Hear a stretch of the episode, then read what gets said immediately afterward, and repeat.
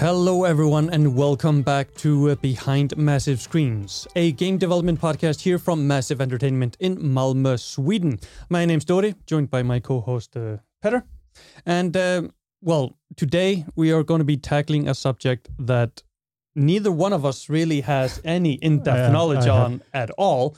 So, we are going to be putting ourselves in the shoes of, well, maybe some of you listeners out there that uh, aren't really familiar, and we're going to try to gain a much deeper understanding of the subject as we go. So, with that said, Yeah, just just be patient. Uh, I just want to briefly. I started sending you screenshots of another podcast studio that I found on YouTube, Yeah. with like couches and it was a really nice, like comfortable chair and their microphones. And Joel McHale was just like lying on a couch. Why don't we have that? well, I I want it so I think I would now. need to start the explanation with a short physics lecture. Uh, pointing out the space that we have in here. It may look uh, it. bigger Just on fix it. camera than it actually is, but like sneaking in here and actually sitting down, it's it gets quite tight. So that would be the number one thing. Um, where in here are you gonna fit a couch? I don't. I fix it. Yeah. Also, I I feel, um, you know, with both podcasts and video in general, as soon as you sit down on a couch and you slouch down, so does your general energy. I just want a comfy couch. Yeah, you're not gonna get it. Damn it. Onwards to today's show. Uh, we have a um, wonderful guest here, uh, Omar, who is a senior online programmer. So that may hint towards what we're going to be talking about today, which is, well, online programming. Yes. Um, so I think let's start with the classic question before we get into uh, lighthearted but deep discussion, as we always do. That's and what that we is, do, yeah. what does a senior online programmer do? Like, what is the function? Yeah.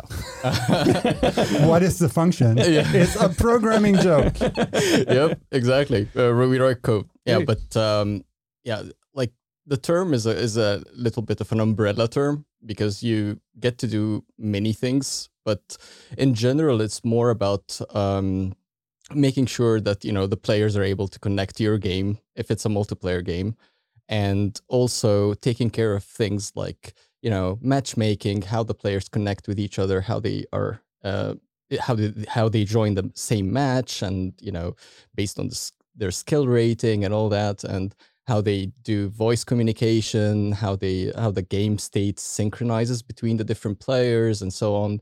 So all of these things and um, and you also get to communicate with a lot of different departments in the, in the game development um uh, ecosystem. So animators uh, audio designers a a lot of things uh, fall into place and Yeah, we so- can talk about that So basically, any department that is making something, if the question is if needs to interact with other players, then talk to you. exactly I'm filled with programming jokes. Yep, that, that's it in a nutshell, basically. Yeah. Why do we keep inviting people that are much smarter than us to this podcast? because that's the allure of the podcast. Ah, okay, okay, okay. okay. So, but yeah, so the, the, the second big question that we always get out of the way right at the beginning uh, is well, your journey to where you are now. How did you, well, end up at Massive, but also how did you get into this specific field of uh, working within games? Okay. Well, um, tighten your seatbelts. All right. So it, it, it really started, um, you know, because of uh, my dad who was pushing me since a young age into games. Uh, like, uh, surprisingly, he was like pushing all the latest games uh, my way. And uh, yeah, at some point, I, I in, in my childhood, I, I just uh, figured that, you know, I want to do something regarding this, like games or movies. And at that time i was really fascinated by um, animation so originally i wanted to be an animator and towards like before right before college i was doing 3d modeling and you know um, just character rigging and animation but not crazy stuff but you know just you know it's honest work it's not much but it's honest work and um, i was really happy with that but um, when I started going into, you know, applying for universities and stuff, and I did not find the best curriculum, you, you, you could say. So the next big thing for me was like, okay, why not work in programming? Uh, so I might not be doing the animation, but I could be writing the programs that the animators use to make Mm. the animation. Right. So still have some fun with this. Um, so yeah, I went ahead and uh, went for a computer science degree. And I have to say that, you know, I'm really thankful for my mom who helped a lot with this.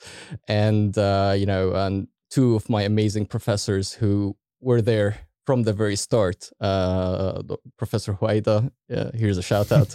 um, she was the one who pushed me, like right from the start, from the second course. Uh, I was like, you know, just telling her what's an integer, what's a float. Uh, I don't know if you guys uh, have. That, I know that. Well, okay, explain No, in depth. Not like, like basically the data types that you deal with when you're programming. what what Omar said. um, so I was at that level, and then I was telling her, "But I want to be a game programmer," and she was like, "Oh yeah, sure, yeah, go ahead and look in the library or something."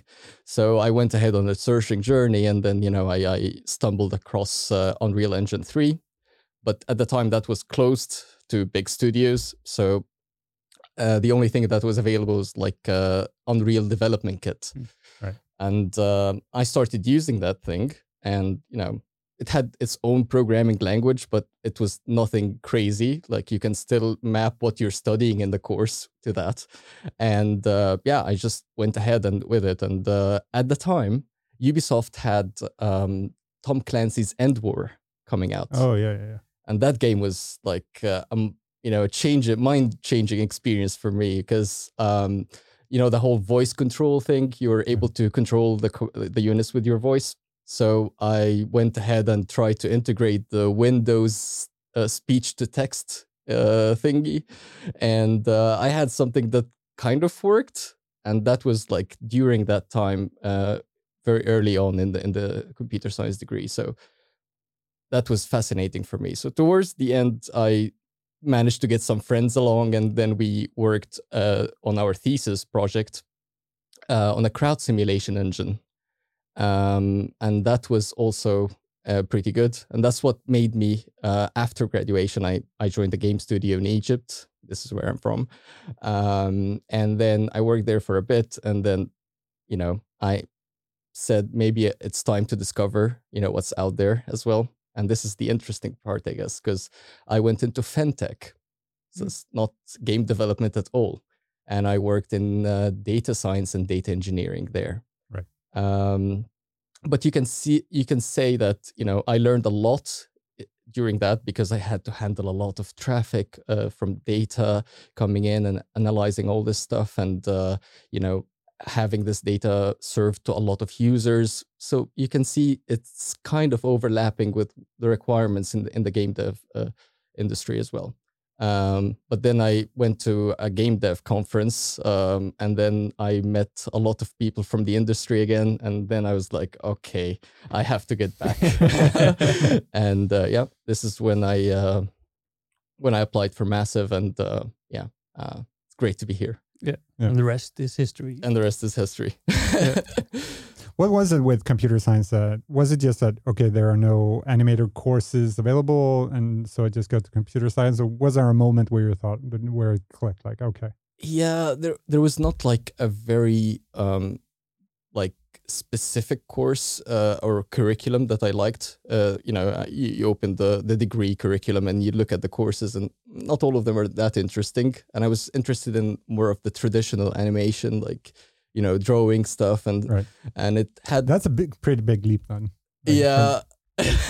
it's it's uh but I'm I'm not good with art or anything. I, I that's that was my intention uh, Right. before. Uh but again it it helped me a lot because now I can understand at least uh, what uh, the different teams are talking about because I tried to deal with this before. Uh you know, animation and uh the different programs like 3D Studio Max and Maya and all that stuff. Um yeah, but um it's it, it is a big leap uh, uh, but at the end uh, i i found it more kind of impactful to be from my perspective to be working on enabling the artists to uh, get what they want or what they have in mind which can be really complicated if you. I yeah, I think I think sometimes it's easy when you think about game dev to kind of uh, forget about that part. Like Yeah. you, you think game dev and you think about the animation and you think about the game design, but sometimes like the tools actually somebody has to make them Yeah, in like the first place. And if you, if you if you fire up any of the the game engines and you have all these tools that enable you to do stuff visually and like in nodes and and Yep. make it more like a um yeah a a visual um, way to work. But then you think oh well somebody had to not only understand what they wanted out of it but then also had to program and make those tools. Hmm which yeah that that's It's my It's gonna- the, the rabbit hole just goes deeper and Uh, deeper yeah. and deeper. And sometimes it's it's crazy because sometimes these people don't get the spotlight at the yeah, end. exactly. Yeah, because you know uh, the movie gets the spotlight or the game gets the spotlight, but you know the poor guy who had to write this uh, code to you know enable them. So it's it's yeah, it's nice to think of the whole ecosystem how it uh, comes together. I think. Yeah, because like when when you think of uh, games versus movies, when when you're making a movie, yes, you need to dress up the set, but you're basically making everything out of real world things and and shooting it. And then in game dev, you're making it from scratch, Yeah. but then what you're using to make that has to also have to be be made, which is yeah. Yeah, we can we can sit here and just Yeah. like, dig dig our holes deeper and Yeah, deeper, or- or- become all philosophical. yeah, or or we can move on. or, or we can ask more and more questions. Um, but i again, let's leap going from animation to to computer science and coding. What was it with the code itself? Like, because obviously now you're senior online programmer here, so obviously something stuck with you. Yep. Uh, what was it with code and coding that kind of made you continue on that journey? Okay. Oh, that's deep. Uh, well, uh, I I think it's it's really fascinating. Uh, you know, I've been working with with computers for uh, some time now, but uh, to every day when I when I think about it, you know, I'm writing some high level English language kind of uh, programming, and then that gets converted in the end to electrical signals. So Yep. all of this gets, you know, it's electrical signals, and uh, that is fascinating for me, you know, because uh, you know all this AI stuff and ChatGPT matrix multiplications, and then at the end of the day, they're also electrical signals. So this interaction with the hardware, you know, that you can just write something and then it magically becomes electrical signals that you can see on the screen with some direct feedback. That was crazy for me. And that's what kept me going and trying to understand how it works deep inside as well.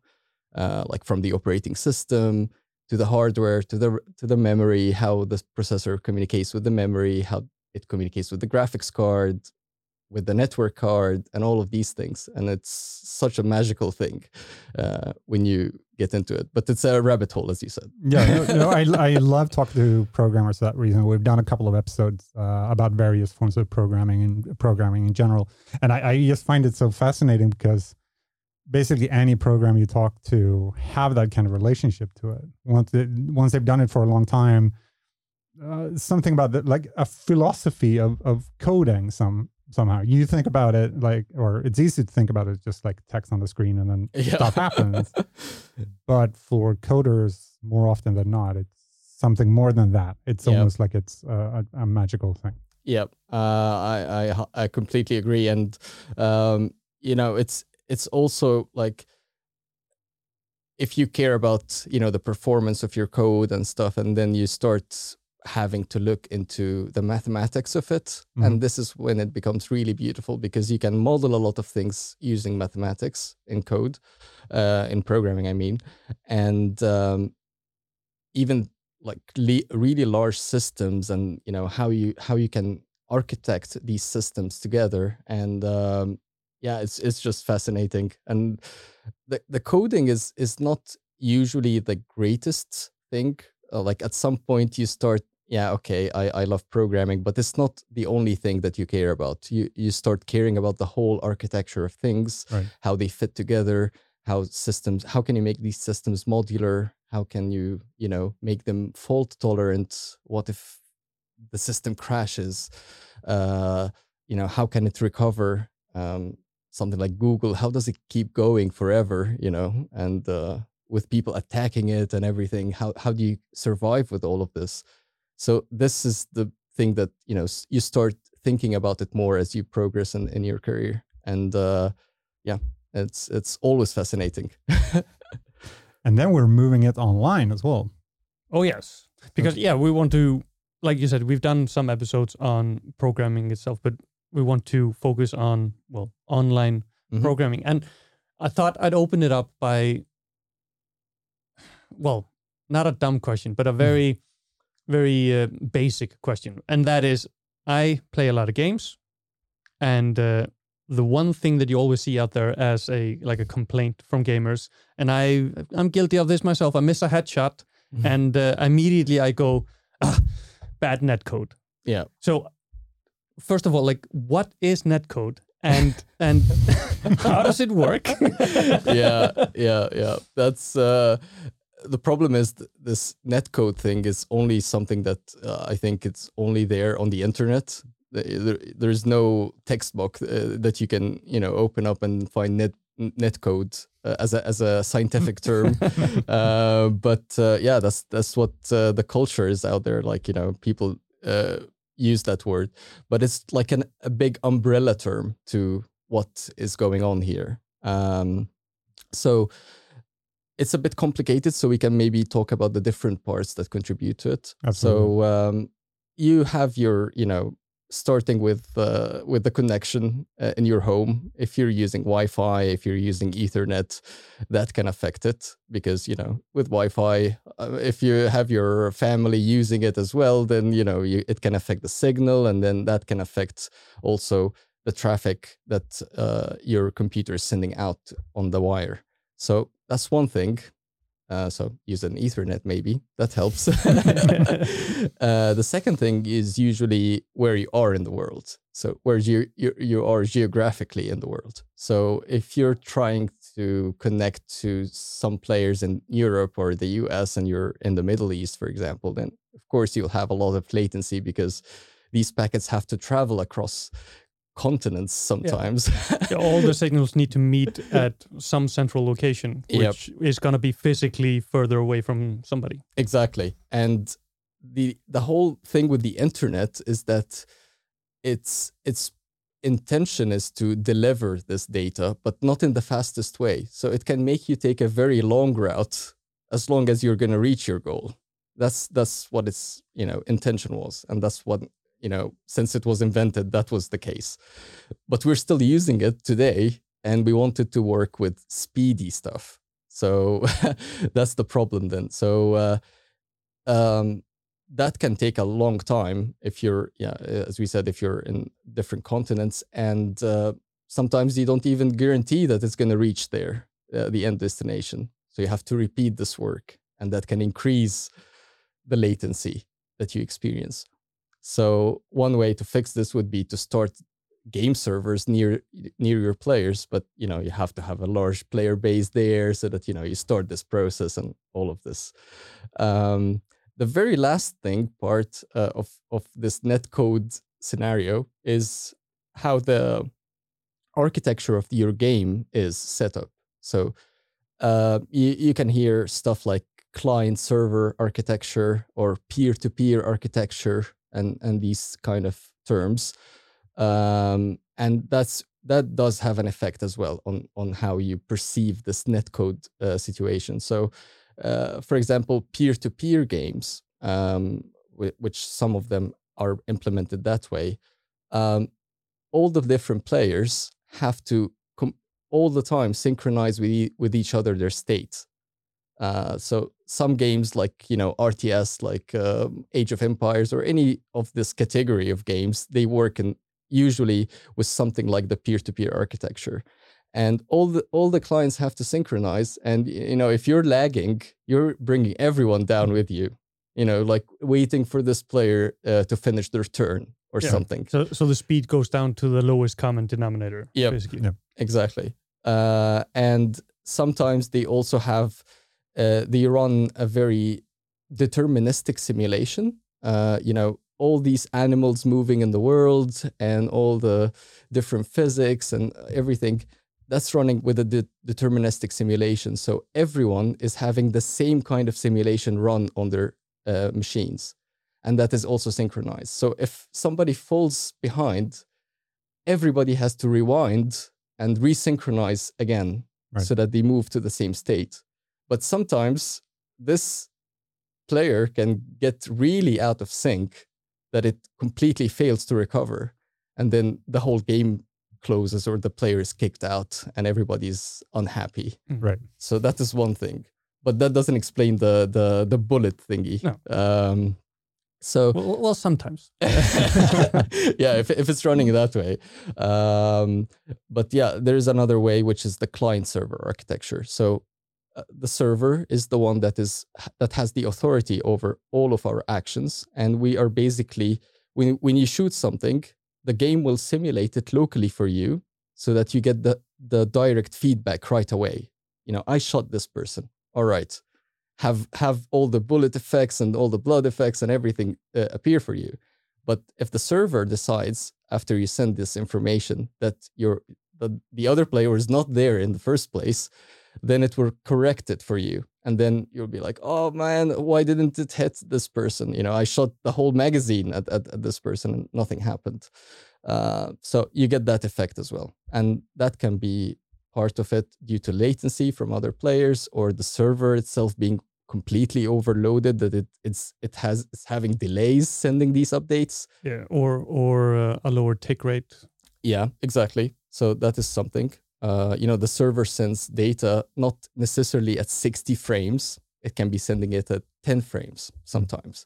And on the client side on the player side it's only doing predictions and uh, like estimating where the other players are. So you know if you get this effect of people running indefinitely sometimes and you know jumping off a cliff or something or you know going down the map and this is all because of this prediction code that sometimes if it's too severe it can show up in in, in all of these crazy ways That kind of brings us to um, the cooperation. I I still think that we're haven't really touched on, on on the online programming, moving from what we were talking about before about creating these tools for for other people to use, and then to to the online part. Now we, we've talked about netcode now. Uh, but I think this kind of brings us into your job as an online Mhm. programmer to work with the other teams, to Yep. work with gameplay, for example, to make sure that these things are at least minimized. Yeah. Like how how does that cooperation between you and other teams, your team and other teams look generally? yeah it starts really by you know um, of course the game team having the idea for their gameplay and stuff and you know and then we can um, think about what's the perfect architecture uh, the, the same thing we talked about right now uh, that would work would work for them. And then this architecture would sort of dictate how they also implement their gameplay code and their animations and stuff. So you know if if you we have to communicate with gameplay programmers because you know they will be coming for us saying uh, well i have this attack this uh, weird ability and it's a combo kind of thing and i i, I want it to execute correctly and replicate to the other player so they see this thing. And then we'll have to communicate on how we can do this uh, kind of uh, work together you know? Um, so it's not it's not us who are implementing all of this all the time. It's like sometimes the online programmers are are only um, they only care about how the bytes are sent over Right. the network but we have to provide the api or, or the interface to the gameplay programmer so that they call us in, in a very easy way and they don't have to worry about you know oh this byte uh, arrived early or this byte arrived late and so on uh, and you can also be talking to animators so something like this peer-to-peer architecture thing you know if if your game you know we talked about this deterministic simulation thing sometimes you'll have to force the animations to be certain number of frames for example for it, for it to work Mm. so you, you will have to be influencing other teams uh, you know just by taking an architecture choice for example and sometimes you have to keep doing these trade-offs between them uh, to arrive at the best thing that would satisfy everyone. Yeah, it has there ever been a, a, situation where a gameplay programmer comes to you and have this idea and you go, no, that's not going to work, like physically with with the information being transferred? Uh, no, I mean, uh, it, that's the beauty of of our job is you, you try to get it to work, and right. uh, the thing is sometimes you might make some um, like kind of um, sacrifices. Um, and you might not have the full kind of idea of what they had in mind first but you, you eventually arrive at a solution that is in the middle ground. Um, so yeah sometimes you know maybe it would be like i want to send this information um, uh, you know per character in the game but then you'd be like okay but what about you know you batch some characters and send all of this information at once might be better. So you then you are trying to sort of influence their their way of writing the code as well. Um, but yeah there hasn't been a part where you know you're like no this can't be done because uh, that's part of the problem solving situation that we right. do as programmers. Yep. Uh, so how how let's go down to basics. We tend to ask this question as well, but I think it's uh, an in- interesting one. Like, how do you start working on a thing like like this? If I come to you and say, okay, so I want character A to be able to shoot a character B, everything is going over over the internet. Where do you start? How uh, where do you come in and where do you like start figuring out? Okay, so here's where my job starts and here is where it ends. Okay. If that question makes sense. Kind of. I'll try to answer it in the in in the area. Again, where that's as Dory said, we have no idea where, where, about any of this. Yeah. So I mean, well, first of all, you know, uh, the gameplay programmers will be working using a game engine. You know, can be whatever game engine. So you will have to make sure that um, this the technique that you're going to use to transfer this information is already is is in the engine or not. And if it's not then that's the first step. You'll have to be integrating that to the engine so that people can use it uh, uh, later on. And yeah then they they can come to you and say okay i want to shoot uh, as you said shoot this weapon at this uh, this character and so on.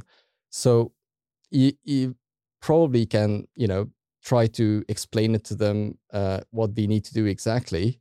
Uh, but it's more of we will, you know, you, you will provide them with some library or some interface that they can communicate with uh, that is a bit higher level than what we are doing at, you know, with online programming. So, as I said, they don't have to worry about the certain number of bytes that are being transferred. They will just come to you and say, uh, "Here's um, here's this object that I want to send. And how does that happen? Is that, you know, this object or this uh, bullet or uh, or character that you're trying to transfer over the wire, that is made up of just bytes in memory. And um, what happens is that you know what the code we we write is usually it, it takes these bytes and you know tries to compress them in the best compact form possible, right, yeah. and then sends them over the wire. Um, so that that stuff is kind of transparent to the gameplay programmer. He doesn't have to worry about any of this. Um, they will only be kind of um, you know concerned about okay, does this replicate to all the players in the session, or does it replicate to a certain player? Can I make it replicate to a certain player, for example? Um, I don't want things to be replicating to myself again you know i'm i'm the owner of this. I don't want uh, to to the network or the server to be sending me my own information. Yeah, taking so, up bandwidth. Yeah. exactly. So this this kind of questions probably they will be asking um, you know if, how how to do this in the best possible manner and and so on. Right.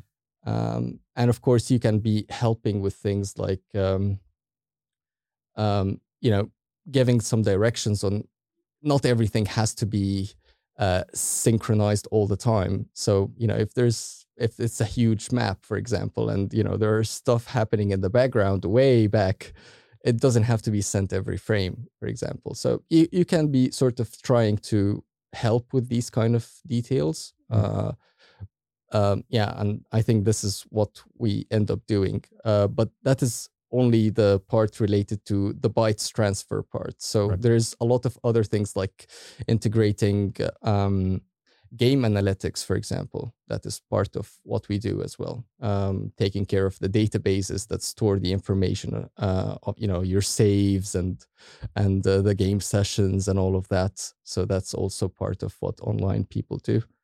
Um, Yeah, and then you also mentioned voice chat Yep. and uh, matchmaking.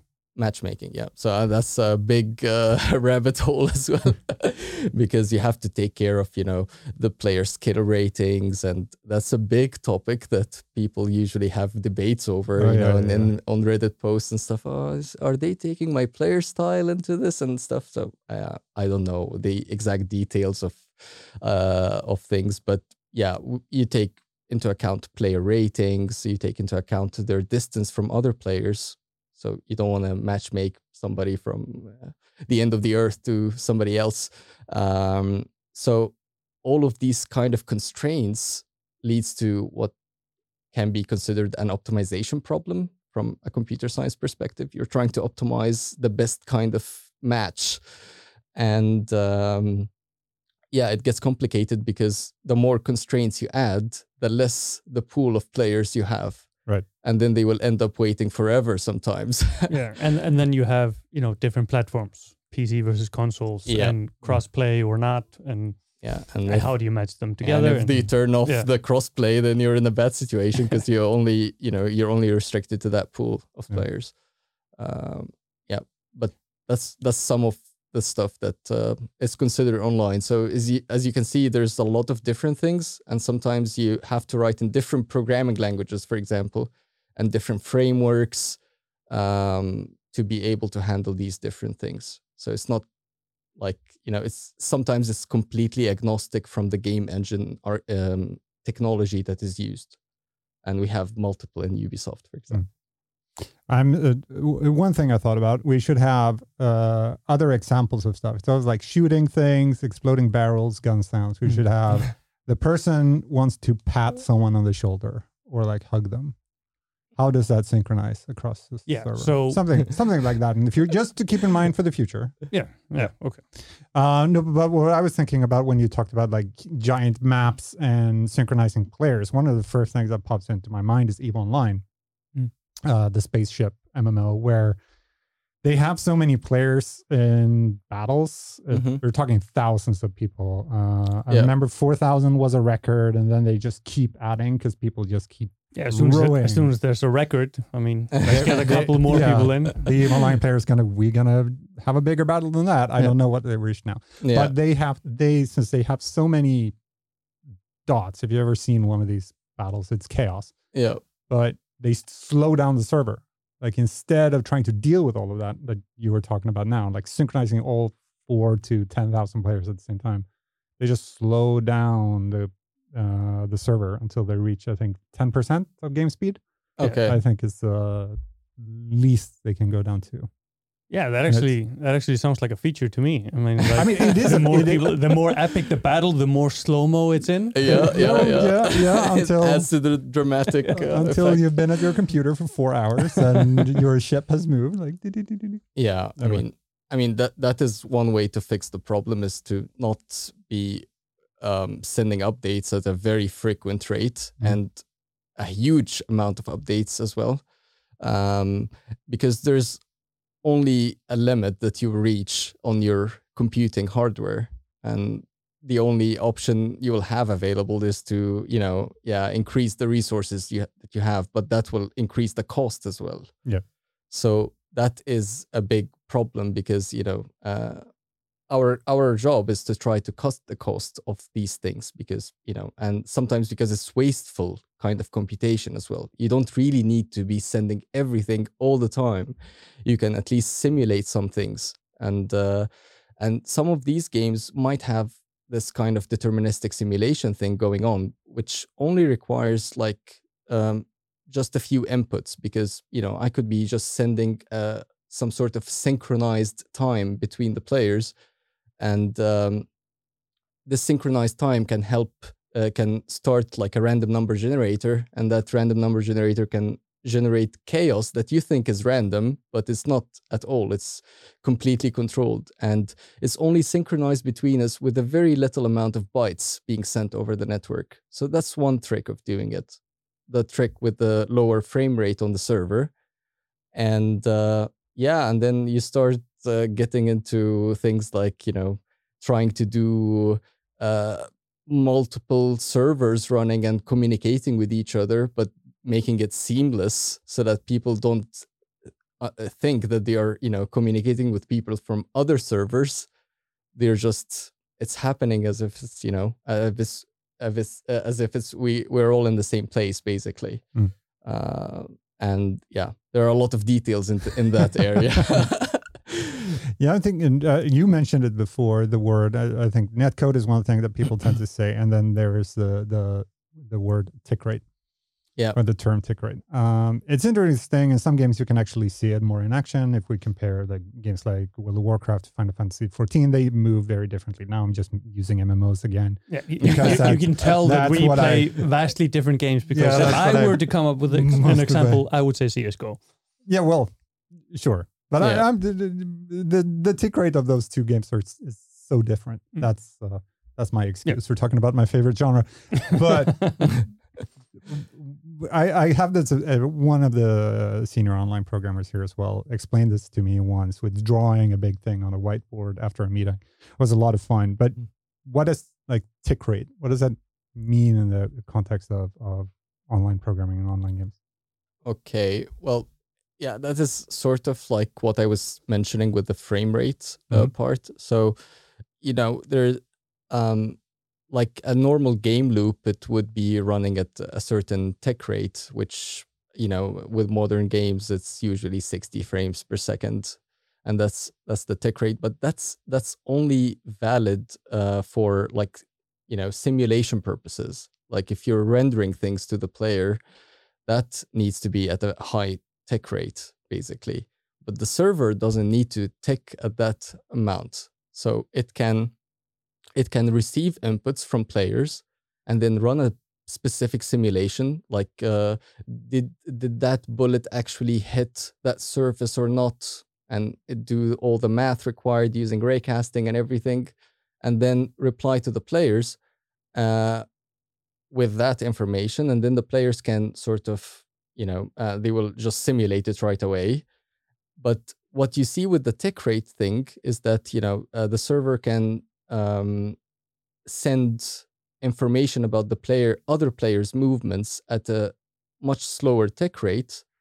Um, so it only sends every 10 frames or so. And then on the client side, you you have to just uh, kind of inter- interpolate uh, this this um, movement using the current position and the direction that the player was heading, and then you can sort of simulate how they are running uh, you don't need to have all this information being sent for every single frame uh, during that motion. Right. So, so that is, and it works not just for motion; it works for a lot of different things that affect the gameplay. Uh, so simulations being one of them, like physics and stuff.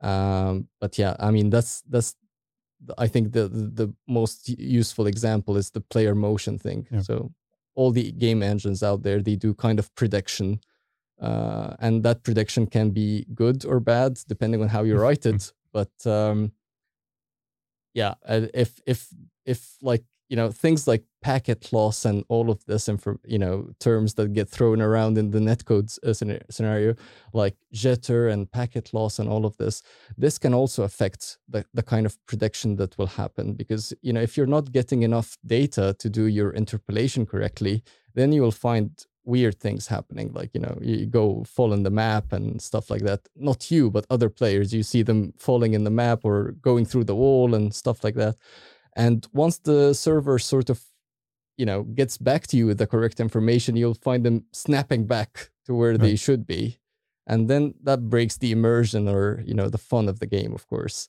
uh, that get I the think- tick rate part? yeah, or, I think that Yeah. covered uh, Pretty the much. question. It's just fun to kind of go into these like terms that so many people use, and yeah, Dory is obviously guilty of. Um, Yeah, yeah. Like w- w- when you're talking about uh, like server architecture and how it works, server versus client. Mhm. Like, I I, I hate to to say it because it kind of maybe shows off my IQ a little bit, but, but back in the back in the day, like if we take CS:GO for example, Yeah. like when you're playing, you you can see the viewpoint of your character, and then you can go into spectator view and kind of move the camera around freely and look at the map. I thought that is what the server is like the server is just you know simulating the entire game every single person yeah, you know with the graphics and everything and we're getting kind of view of that output yeah, yeah.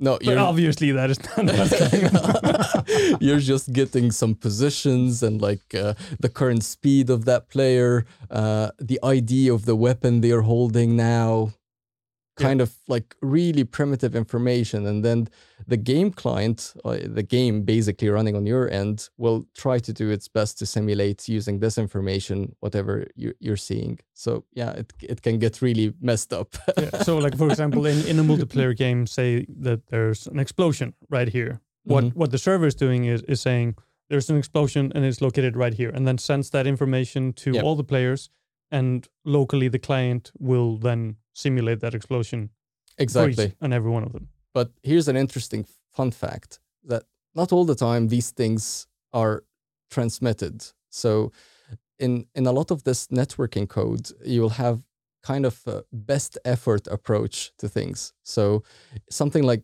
the explosion or you know the muzzle flash on your weapon or something that is sort of cosmetic in a way. It doesn't affect your gameplay.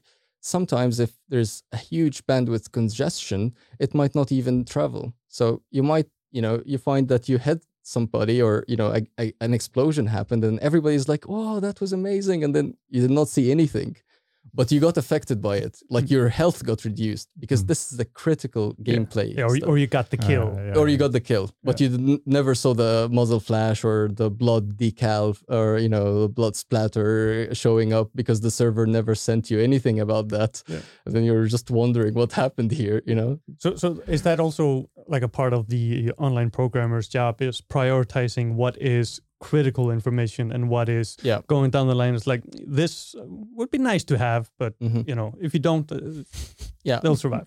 you you kind of provide the framework for it, but probably that will be more of the gameplay Mm. programming who's who's actually saying, "Oh, but this is critical for the gameplay or not." But yeah, you you sort of provide the kind of capability for them to actually say, "I want this to be transferred reliably and this thing, okay, do your best effort to for it to reach the destination uh, client." Right. If it doesn't make it. Although I have a feeling that might be some meetings, you know, after uh, after some Q and A testing. It's like the, the gameplay programmer's like everything I make is vital. I mean, yeah everything is important everything has to be there yeah yeah that's that's what you i mean that's what you try to Yeah, get course. to but you know once you have uh, 200 players or like eve online then you you start sort of sacrificing that because you know in the in the middle of the chaos you don't care about this explosion happening way in the back or something No. yeah I, I also love the, the physics and, and coming to the electric signals that we talked about before is uh no, you, we talk about like okay so the information is sent to the server that will Mhm. then run a simulation and send it back when we talk about it in these terms it sounds like it takes a couple of seconds Yeah. but we're talking milliseconds here yeah we're It talking just- milliseconds here but Yep.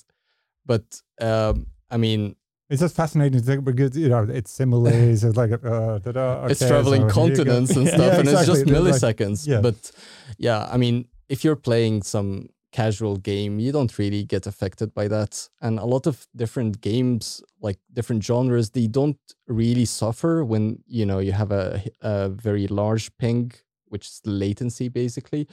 But um, if you're you know competitive CS:GO player, then you care about you know I saw this person right now and I shot the, the, the, the bullet. It should have hit his head. Uh, why didn't that happen? And yeah, sometimes. Uh, But I'm just wondering more for, for your line of work or the, like the online programmer. Uh, you talked also about optimization before. Mm-hmm. That I, I guess you must have this constantly in mind Yep. when when writing the code. Like, okay, this code that I'm writing now, it can only take a couple of milliseconds to execute.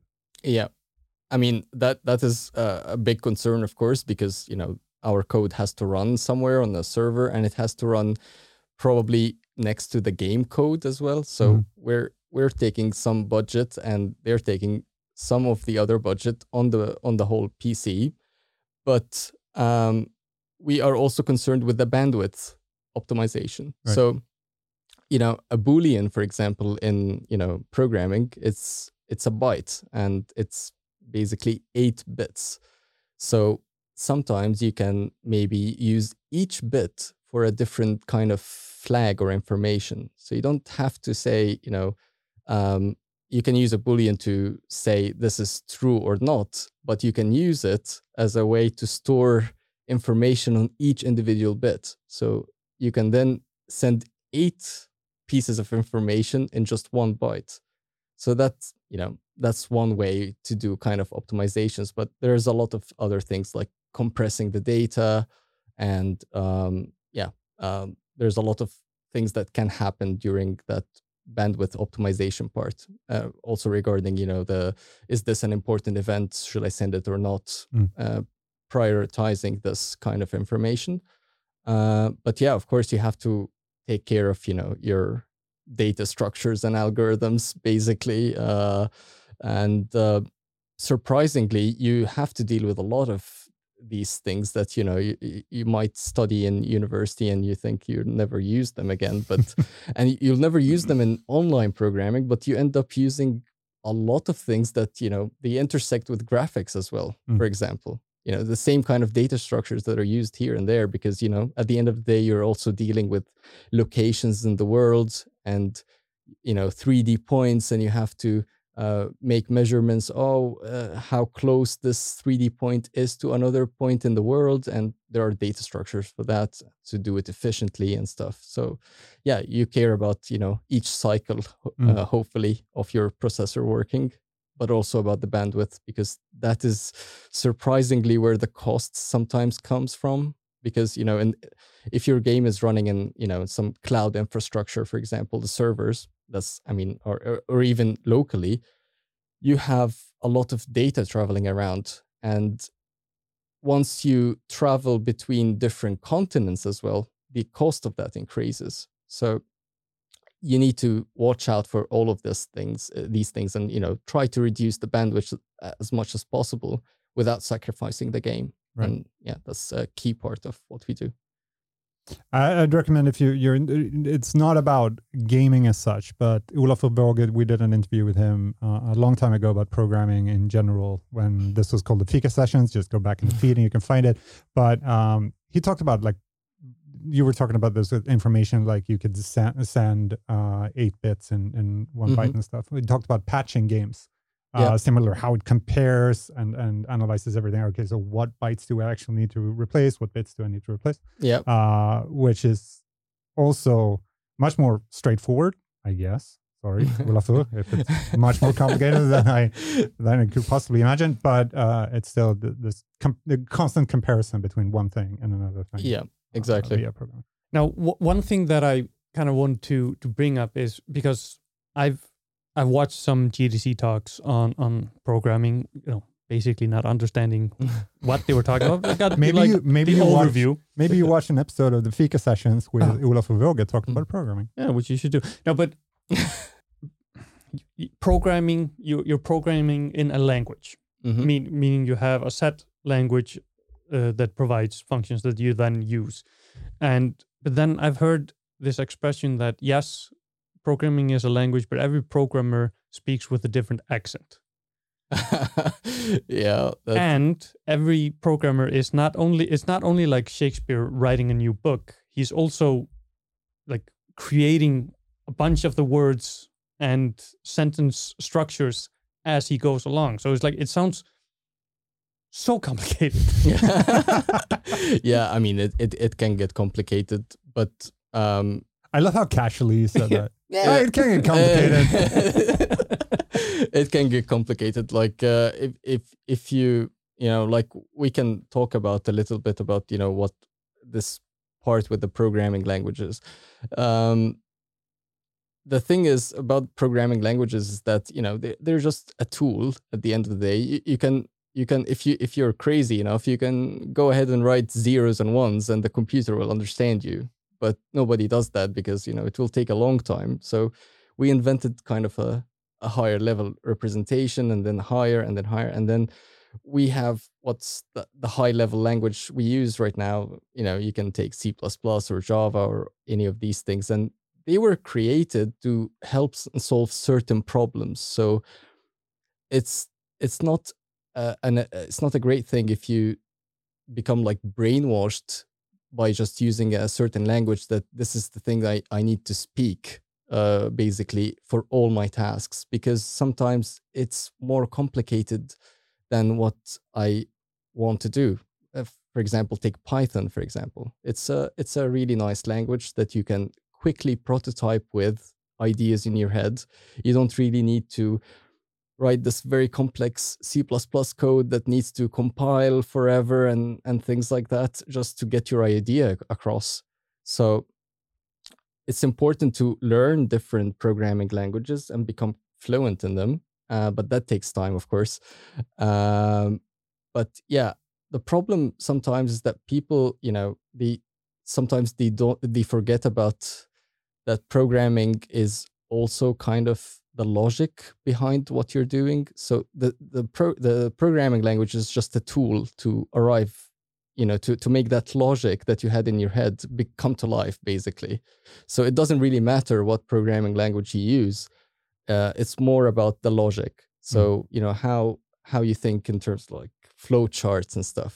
How you know if this happens, this is the then happens, or else this happens, and so on. So this kind of logic is is what is what's really important, and you know I try to encourage people to really focus on that more than the programming language because yeah, if you understand this, if you know what you're, if you know what you want to do, then you can use any programming language to arrive at the final product. Of course, here in in the game industry, we care about performance and stuff. So you would find a lot of projects that use C++. And uh, it's just because it it it's down to the metal uh, kind of language. It doesn't have a lot of things that are you know like garbage collection and things that help you avoid errors. Basically, uh, you have to do it yourself. Yeah, just just be right. perfect. You, you just have to be perfect. Um, yeah, so it's it's a lot of these things, and um, yeah, um, we can maybe talk about how what makes beautiful code if if you yeah i, I just want to mention that though you use the word logic and and when i tried over 20 years ago now to learn any form of coding the logic was one of the big hurdles. Yeah. Not the only hurdle obviously since i was terrible at it but the logic in itself like approaching it with a programmer's logic it was for me really difficult. Yeah. Yeah that that kind of requires you know um, some training and and it's it also helps if you um, attack it from like you know by by learning more into mathematics. So you know understanding like lo- logical reasoning and you know there's a whole branch of mathematics called discrete mathematics which helps a lot with this logical computations you know and and and things and proving things that you know i wrote this algorithm but uh, can you prove it that it will never break or you know reach a state where it deadlocks and nothing continues? It just holds there forever. So having some mathematical background helps a little bit with the logic part. Um, this explains so much. Good to know. I don't. I feel less bad now. Sorry. Yeah, but I mean, it's just people sometimes are also afraid of math, so they don't get too much into it. But yeah, I mean, I think this is really critical for you to be a a really good programmer is to is to have the math mm. right there. But is this the logic and, and stuff to, to touch briefly upon the the code is beautiful part? Yep. Is that how it flows from the logic and the yeah, I mean electrical currents and all that? yeah, there, there, there, there's a few things that I consider, and it's kind of like everybody has their own opinion about it. Uh, but what I consider as beautiful code is um, code that is to the point. Uh, you know, it doesn't use more features of the language than what's required, because in C++ you can write code that can appear as completely alien language to some people who don't know it. Even C++ programmers, you know, you can you can always throw at them something that they don't know. That's especially the case in C++. But if you're doing that, you know, just for the sake of showing off, then it's it's not that great. So if you know exactly what feature of the language you're using for this specific task, then you know you're being concise and you're being, you know, to the point. And also, you know, code that has, of course, meaningful names you know you're not finding random this person's name in the code as, as a variable that you're storing things in uh, of course yeah, you, you'd find that in university uh, level sometimes but yeah um, you know meaningful names and to me the best part is when you write eh, re, read somebody's code and you you see that they are taking into account the architecture of the computer that this code is supposed to run on. So they're taking into account the memory architecture they're taking into account the different uh, cpu caches and the gpu caches and it's it's all in how they wrote the code in how they wrote this for loop uh, and how they wrote uh, you know these specific conditions to avoid uh, checking you know using an if condition or not.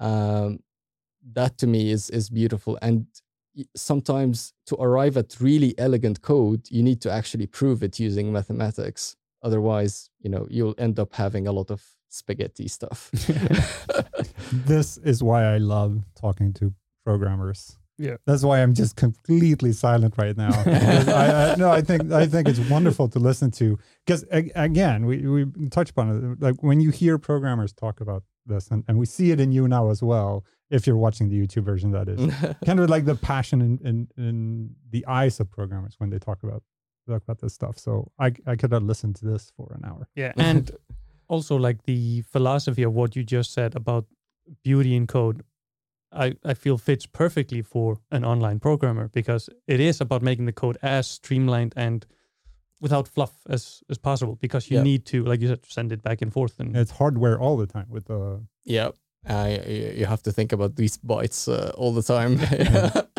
You can't you the, the, we have tears in our eyes. Um but if if uh now like we're fascinated now. I've given up on my programming career but um, don't. that, that, that, didn't even start.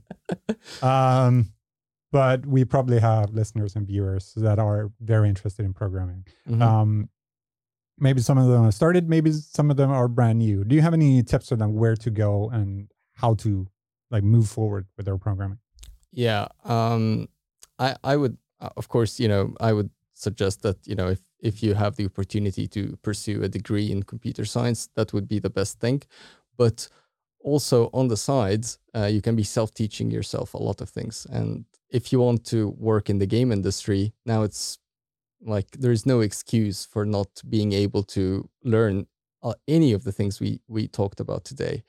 Um, you know, you can read books, and there are a lot of books that I can suggest regarding C++, for example, you, you have the tour of C++ by the inventor of, of the language himself, Bjarne uh, Stroustrup. And you also have um, the C++ template complete guidebook, which is like an 800 pages book about a specific feature of the language. And that you can tell why it can get complicated.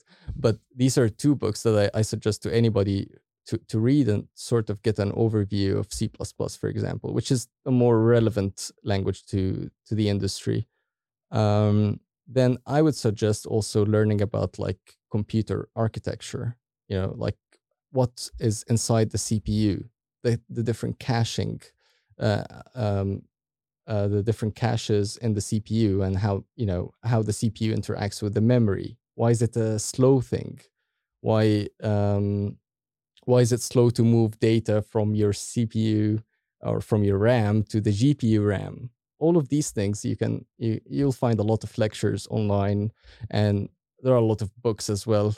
And nowadays you can even ch- ask ChatGPT or GPT-4 if you're, if you're, if you're asking uh, um, for for kind of tips on what to read and stuff. Um, yeah, and there's a lot of you know game engines out there. You know, of course, Unity and Unreal Engine. All of these architectural things we talked about. You know, with uh, when to send packets or not, uh, reliable versus unreliable, and all of these things. You can basically go ahead and learn them, and you know you'll become relevant uh, right away to the stuff we're doing here as well. Mm.